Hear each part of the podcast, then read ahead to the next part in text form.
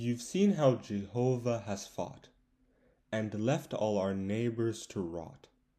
I've shared these grand nations by lot. From Jordan due west it's our plot. Jehovah will drive out the horde. As promised, their land's your reward. Therefore follow every accord of Moses who came from the Lord. Serve God as you've done to this day, not idols from pagans who stay, for God has put giants at bay, and those who assault you will pay. A thousand will fall by one man, for Yahweh protects our clan. Thus make sure that this is your plan. Adore him as much as you can. But why is this all so important? Because soon I'll die, just like everything else on earth. But not God's word. Everything you heard from God has come true. You know that. Everything foretold has been fulfilled, and nothing prophesied has failed to happen.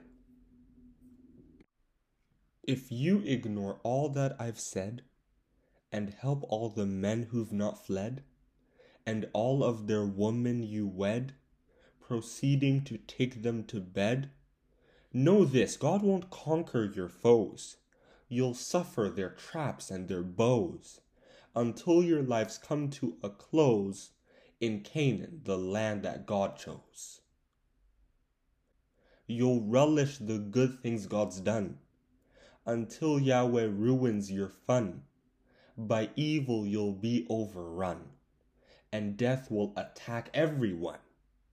When Yahweh's commands you reject, and Canaanite gods you respect, God's rage is what you should expect.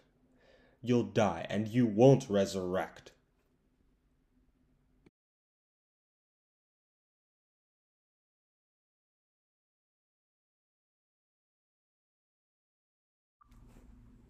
Oh, one more thing.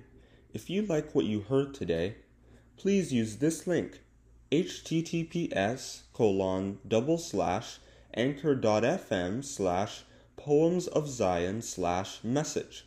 Once again, that's https colon double slash anchor.fm slash poems of Zion slash message.